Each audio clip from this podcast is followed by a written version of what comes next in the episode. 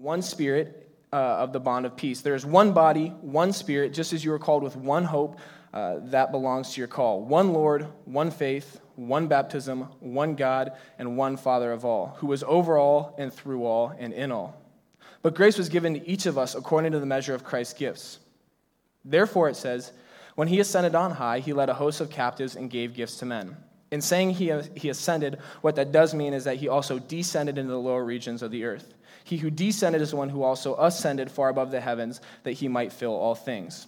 And he gave the apostles, the prophets, the evangelists, the shepherds, and the teachers to equip the saints for the work of ministry, building up the body of Christ until we attain full unity in the faith and the knowledge of the Son of God, to mature manhood, to measure to the stature of the fullness of Christ, so that we may no longer be tossed to and to and fro by the waves, carried about by every wind of doctrine, by the human, human cunning, by the craftiness and deceitful schemes. Rather, speaking in truth and love, we are to grow up in every way in Him who is the head into Christ, from whom the whole body is joined and held together by every joint in which it is equipped.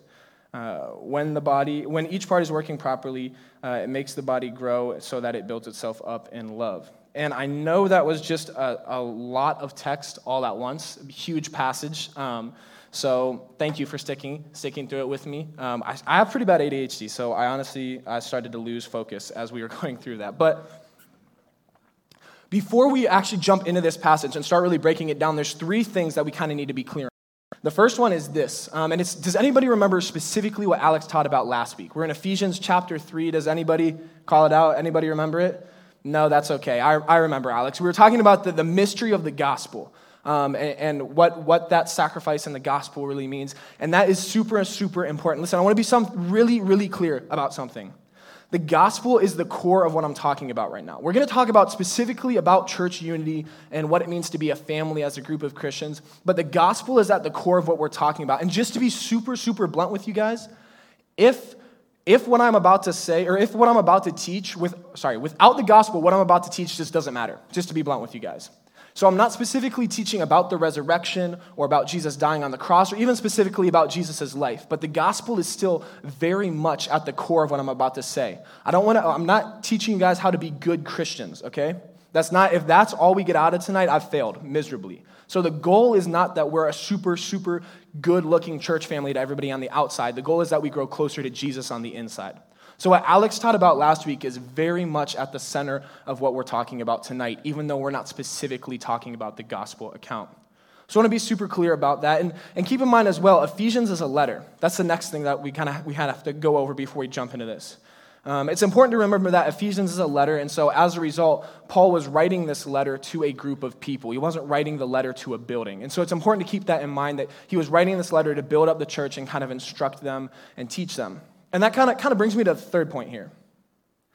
If we're talking about the church, if Paul was writing the, the, that, a letter to a group of people and not to a building, because honestly, it'd be kind of, kind of concerning if Paul was just writing to a building, right? A little bit schizophrenic. So he's writing to a group of people, um, and he's, he's talking about church unity. Um, and so it's important then, if we're going to talk about church unity and Paul's writing to a group of people, we define what a church is. Because I think some of what's happened is we've lost what a church is kind of to our modern culture. Um, that we, we've, been, we've been confused by, by Western Americanism and consumerism, and we get this idea that, that church is a building. So, all of us want really nice things. Yeah, raise your hand if you like having nice stuff. Yeah, everybody's hand should be up, right? We want, we want nice clothes, we want nice phones, nice cars. Um, we, want, we want to go to nice schools. We just want to have nice things, you know? And I, I, I'm the same way. I want to have a PS5. I like, I like shoes. I like Stuff like that. We all want nice things. And there's nothing inherently wrong with that, but I'm afraid that we've begun to approach church the same way that we approach um, our shoes and our cars and our phones, and that we want a really, really nice building, right? And so the focus has become about the building. It's about having a basketball hoop and a hiking trail out back. Or it becomes about having a big parking lot and a big, beautiful building where we put a lot of people into it and the numbers are really, really good. And so church becomes this, about the same things that we approach our day to day life with. It becomes about having nice stuff. And that's just not how Jesus intended for us to approach church. Church is not a building, it is a group of people. Listen, Redemption Chapel's been blessed with a super nice building. God has blessed us with a basketball court and a hiking trail and a cool building with cool lights and a stage and projectors. But hear me very, very clearly the church is not the stage. It's not these chairs that you're sitting in. It's not this room. It's not the lights. That is not the church. You guys are the church. The church is a collection of people, it's a family, it's a, it's a family unit that moves together. And we're going to get into some of that specifically as Paul kind of lays it out in the, the, this chapter. But hear me very, very clearly that the church is not a building. Listen, Redemption Chapel, this building that we call Redemption Chapel, this building could disappear off the face of the earth tomorrow morning. We could just, I could be pulling into the office and the building's just gone, and Redemption Chapel is still here. You guys tracking? Because we're still here. Does that make sense? So when I'm talking about the church, I'm not talking about this building. Um, and then that, I just want to reiterate one more thing as well. Sometimes um, you, get the, you get the thing where adults will treat you because you're younger as if you're not the church right now, that you're the church of tomorrow. And I want to be super, super clear that you guys are just as much a part of the church as me or as Alex or as Isaac or as Johnny or anybody that you'll ever see on stage. You guys are just as much a part of the church as we are. And it's really important to me that you guys understand that. There's not some, some angel watching you, waiting for you to walk across the stage at graduation, and the second you get your diploma, he flicks a switch and you're like, all right, I guess they're a part of the church now. That's just just not how it works. You guys are as much a part of the church as anybody that you'll ever see on stage, and it's important to me that you guys understand that. You're as much a part of our church family as, as any like adult that you'll ever see on stage here. Um, and so that kind of brings me to the third thing. So if if the church is a family, right? If the church is a family unit that's meant to function together and move together, and it's a group of people, Nobody wants to be a part of a, of a dysfunctional, unhealthy family. Nobody's going to choose to be a part of a family where they're stepped on and kind of pushed aside and they're, they're hurt by the people that are supposed to be taking care of them, supposed to be loving them. And so Paul lays out three markers that we can kind of use to, to mark whether or not a church is healthy. Uh, and those markers are unity, diversity, and maturity. And, uh, and we'll, go, we'll go into that, all of that in a second. That's, that's kind of going to guide us as we talk about it. Um, and the first one is unity. In verse 3, Paul says we're, we're supposed to be eager to maintain unity. Sometimes Paul's kind of like cryptic, I guess, when he's talking. Uh, sometimes he, he's more uh, kind of offering advice, and sometimes he's, he's saying, No, this is how you do it. He's super clear. And verse 3 is one of those times where he's super clear. If you, if you look at the screen, it's Ephesians chapter 4, verse 3. He says, We ought to be eager to maintain the unity of the Spirit and the bond of peace. And there's not much, there's not much gray area there. There's not much wiggle room. Paul's just saying, Be, be unified together. And I don't know if you remember after that, uh, Paul starts talking about having one body, one spirit, one hope, and one Lord. And ultimately, the point he's making is that we ought to be unified in that one body, that one spirit, that one hope, that one Lord. And, and that's, that's the essence of the gospel. That's what we talked about earlier. That's why it's so important. Listen, the gospel is the one thing that links us all together. The gospel is the one thing that links us all together. So it's that one body, that one spirit, that one hope, that one Lord that ought to unify us, that ought to bring us together. I've, I've heard it said like this before that Christianity is exclusively inclusive. And I know that's kind of a mouthful, it sounds weird, and it just basically means this it means that Christianity is the one place where you can go where who you are is not that important. There's no barrier to entry. It doesn't matter. Um, whether you whether you're uh, it doesn't matter your race or your gender or your disability or your ability it doesn't matter your financial standing none of that matters. The only thing that matters when you're approaching the church is jesus sacrifice and that you love him and that you follow him. That's it. So we're, we're exclusively inclusive. We are exclusively the only place where you can be included no matter what. The only thing the only box you have to check is that jesus saved you. And that's, that's a pretty easy box to check because we don't have to do anything besides be loved by Jesus. Um, and, then, and that's why Paul tells us to just then walk in peace and patience and gentleness and humility as we, as we move together. Because we're very much moving together. We're very much just saved by Christ. We're broken, messy people who are saved by Christ. And so as a result, we get to be a part of that family. But then there's no room for pride and, and arrogance because we're unified because of Jesus' sacrifice. But I want to be careful with something because as I'm talking about unity, I think sometimes people get confused and they think that means we're all supposed to be the same. That then, if we're supposed to be unified, we, we should all be the same. And so people get confused, and that's not the case. Listen, Alex and I, and this kind of brings us to our second marker, which is diversity, but Alex and I are very, very different people. We're good friends, but anybody who knows us at all knows that Alex and I are just just not the same. And that's actually a really good thing. And as much as I would love to like work with another Caleb, if I could clone myself and there could be two of me, that would be a blast. Um, but you can ask anybody that's in charge of me, Redemption Chapel would be smoldering in ashes, okay? It just, it just wouldn't work. And so, even though um, Alex and I are different, it's actually a very good thing that we're diverse in that way, that we're not the exact same. So, unity and diversity don't cancel each other out, they actually work together really, really well.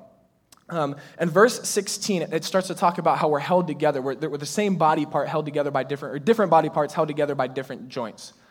It does not say that we're the same body part. The, the analogy that popped into my head is, um, is football, actually. Um, any, did anybody watch the Browns game today?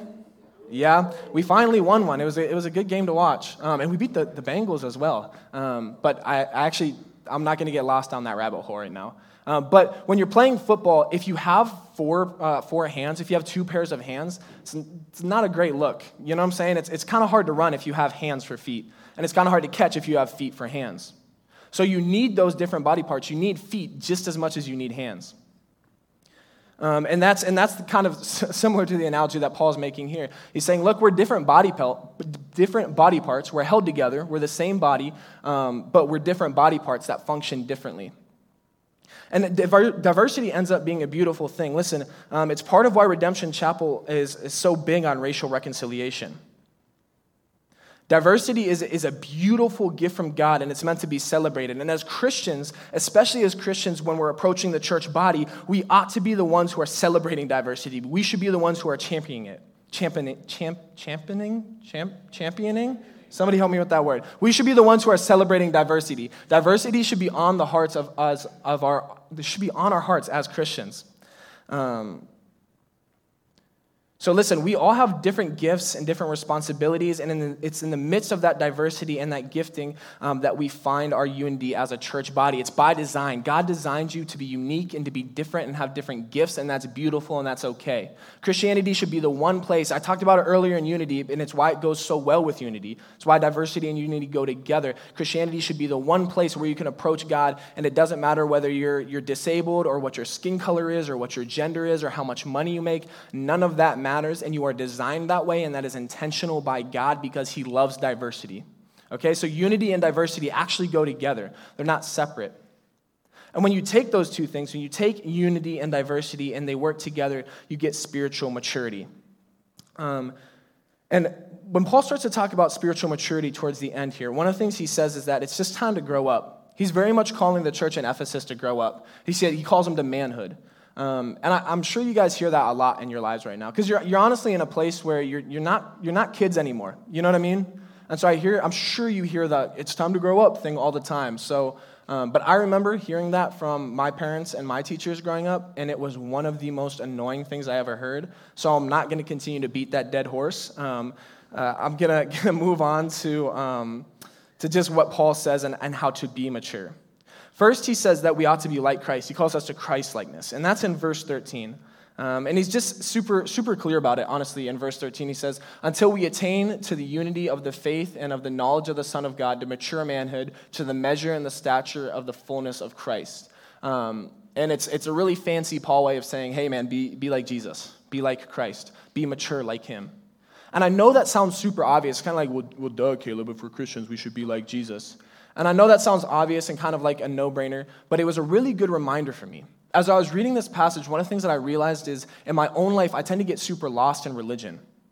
And I, and I forget that the goal is to be close to Christ and be like Christ. Listen, it's, it's super awesome that you guys are here on Sunday night. Um, or that you come here on Sunday mornings, or it's, it's awesome that you read your Bible or that you pray. But the goal of being uh, of doing those things is never just to check off that box. So don't get lost in the religion. Listen, the goal, the, reading your Bible is very much a means to an end. The goal of reading your Bible is not so that you can store a bunch of knowledge in your head and you can answer all the right questions. The goal of reading your Bible is so that you can get close to Jesus and so that you can be like him, so that you can have a relationship with him. So don't get lost in the religion of, of checking off that box, because that's not, that's not going to help you be closer to Christ. Uh, the next thing is this um, that, that Christ calls us to know what we believe as Christians. And this, this starts to get into kind of scary because there's so much to learn in the Bible. The Bible's a big book. And so I don't think what Paul's calling us to do here is memorize the Bible. What Paul is calling us to do is, is understand the core of what we believe as Christians so that when the world tosses us around, when it throws scary lies at us, when he says when, it's, when, he, when the world schemes and throws deceit at us, that we know what we believe, that we're not easily shaken, that we're not easily tossed around. Um, and so it's important to understand that what we, what we believe as Christians. But I, I want to be super clear about what we believe what we believe as Christians. So if you guys want to go ahead and watch this video real quick, um, it's a super cool like 60 the gospel. video of what we believe uh, here. God's.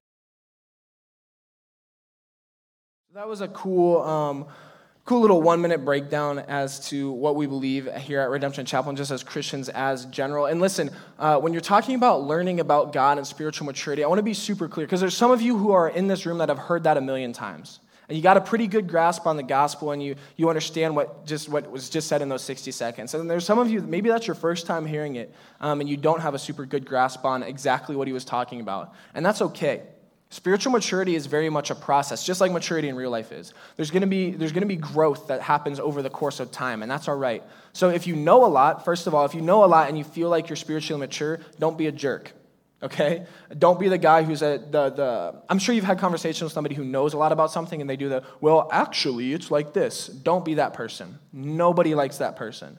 And if you're new to Christianity and you're struggling to grow and you're just trying to figure out the basics, that's also okay. Don't be afraid to ask for help and reach out and grow in that process. So, so look, um, in light of everything I just said, I have, I have a question for you guys. How many of you have heard the phrase, and it's a really Christianese, like churchy phrase, but how many of you heard the phrase, uh, you don't have to uh, like them, but you do have to love them? Show of hands, where somebody, yeah? All right. So um, I just can't reconcile that phrase with what we just read, right? I don't see how that fits into, into unity or diversity or maturity. Um, because it, it, just doesn't make sense. So, if God, in his, his infinite grace and love and mercy, wrapped himself up into, into a, a little human body so that he could come down and die on the cross for you, um, did that, and then took you and placed you into a family where you could be safe and loved and cared for, why would we respond with, well, you, you don't have to like Him very much? That's a stupid thing to do. It's kind of spitting in the face of what God did by placing you in this family. Christianity ought to be the one place, or the Christian family, the Christian unit ought to be the one place where you can become, where you can come and be loved and be yourself and be close to God. And we take that and we say, well, you actually don't have to like the other people in your family. That's such a, that's such a weird thing to say. That's such a weird way to approach it. And I, for so long, approached it that way. And when I was your guys' age, I was desperately, desperately in need of Christian friendship and of Christian fellowship. I was very much disconnected from the church in a lot of ways. And it, and it made it hard to grow. And it, it, wasn't that I didn't have friends, the issue was that all of my friends were drug dealers. Um, and that made it very hard to grow with Jesus and walk with him. And listen, it, it might not be that you, your friends are drug dealers. It's kind of an, an extreme example. It might just be that your friends aren't pushing you towards Jesus. And so you're disconnected from that family. And so you don't get to experience the unity and diversity and maturity that happens when you're connected to the church. Um, so here's the thing. Then the question is, well, how do I how do I practice unity within the church? And it's actually a super simple application. You just you got to hang out with each other. I mean, that's it's a super it's a simple first step and it's an easy first step, but just hang out with each other. I'm not telling you guys do anything crazy. For the application with this section, just treat each other like brothers and sisters which means at times you play ultimate frisbee or you watch video games or watch video games you play video games together you watch movies together um, maybe you play a board game. I don't know what it is whatever you guys do. I know it's ohio and it's about to be winter so sometimes hanging out means like getting in your friend's car and driving around and like listening to music and maybe maybe going and getting kicked out of walmart. I understand that that's like that that sometimes that's hanging out in ohio but just hang out with each other. It's a super super easy super simple application um, so I'm actually going to go ahead and invite the, the band back up on stage. Um, and uh, as I do that, I'm going to pray. So if you guys want to go ahead and bow your heads and pray with me. Um, Lord, thank you for this opportunity um, to, to gather tonight and to, um, to just come before you and, uh, and praise you and love you and worship you. Yeah, thank you, Lord. Um, and in Jesus' name I pray. Amen.